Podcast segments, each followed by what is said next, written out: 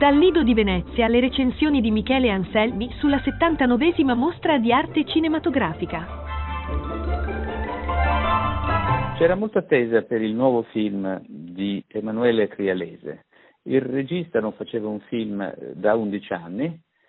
l'ultimo fu Terraferma, presentato proprio qui al Lido in concorso. Quale immensità è un film strano, fortemente rinviato, perché il regista dice che non si sentiva ancora pronto, anche se era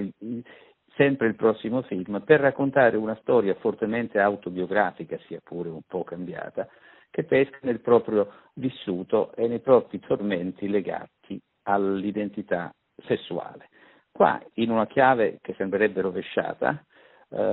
Crialese racconta, ambientandolo nei primi anni 70, quando lui proprio aveva sui 12 anni, esattamente come la protagonista, una storia di famiglia che ruota attorno alle insicurezze proprio legate all'identità sessuale di un adolescente, di una quasi adolescente dodicenne che si chiama Adriana. È chiaro che Crialese racconta qualcosa di sé, sembrerebbe, ma l'ho anche detto, in una specie di coming out, e Adriana rappresenta uno spirito ribelle, indocile, inconciliabile con il mondo al quale appartiene,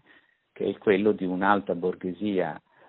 romana, cattolica, un po' bigotta, un po' reazionaria. L'unico confronto buono ce l'ha con sua madre, che è incarnata bene da Penelope Cruz, che recita in italiano, e che è l'elemento di distonia in quella famiglia. È una donna bella, bellissima, condannata all'infelicità, cornificata da suo marito che mette incinta perfino la sua segretaria, e lei è l'elemento di forza e di fragilità insieme, ed è la donna con la quale la ragazza trova una vera complicità. Il film è punteggiato di canzoni d'epoca come Rumore, Love Story, cantata da Johnny Dorelli e Patti Bravo, e naturalmente risuona nel finale anche l'immensità, che fu scritta da Don Bacchi. Io trovo che lo stile adottato da Crialese non sia del tutto azzeccato. Mi pare che l'uso di quelle canzoni d'epoca, poi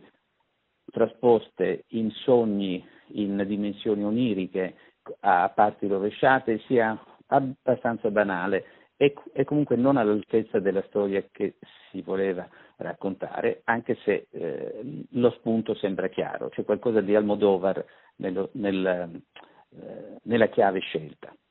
Però devo registrare molti consensi,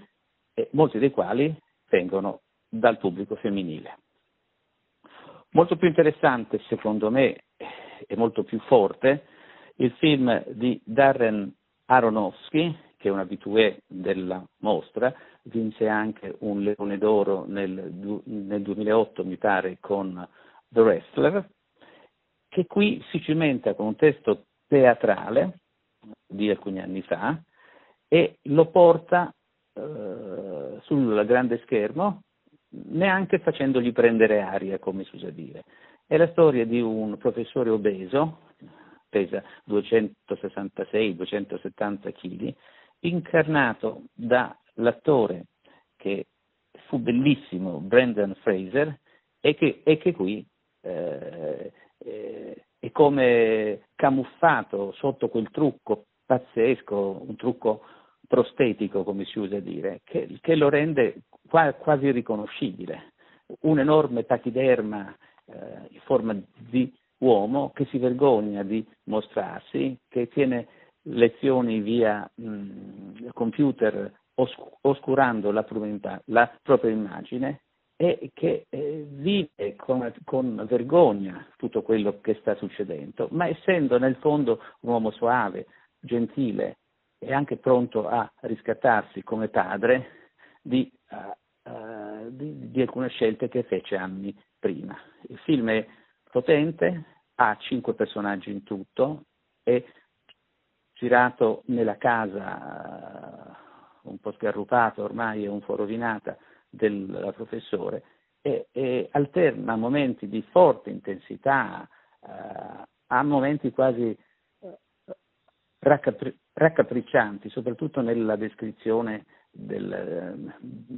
fame e del cibo che lui ingurgita, forse anche per accorciare la sua vita e per prendere definitivamente congedo da questa terra. Sono certo che il film prenderà qualche premio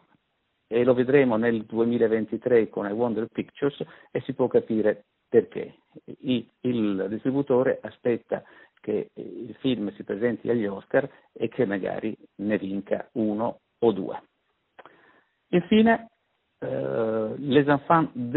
des Autres, sempre in concorso, un film francese che vive tutto sul viso e sul corpo e sulla sensibilità di Virginie Efira, l'anno scorso qui in giuria. È una storia incisa in buona misura sull'autobiografia della regista, che si chiama Rebecca Zlotowski, e racconta la vicenda di una bella donna quarantenne che si innamora di un padre singolo, Ali, con figlia a carico, figlia di 4 anni, e lei tratta questa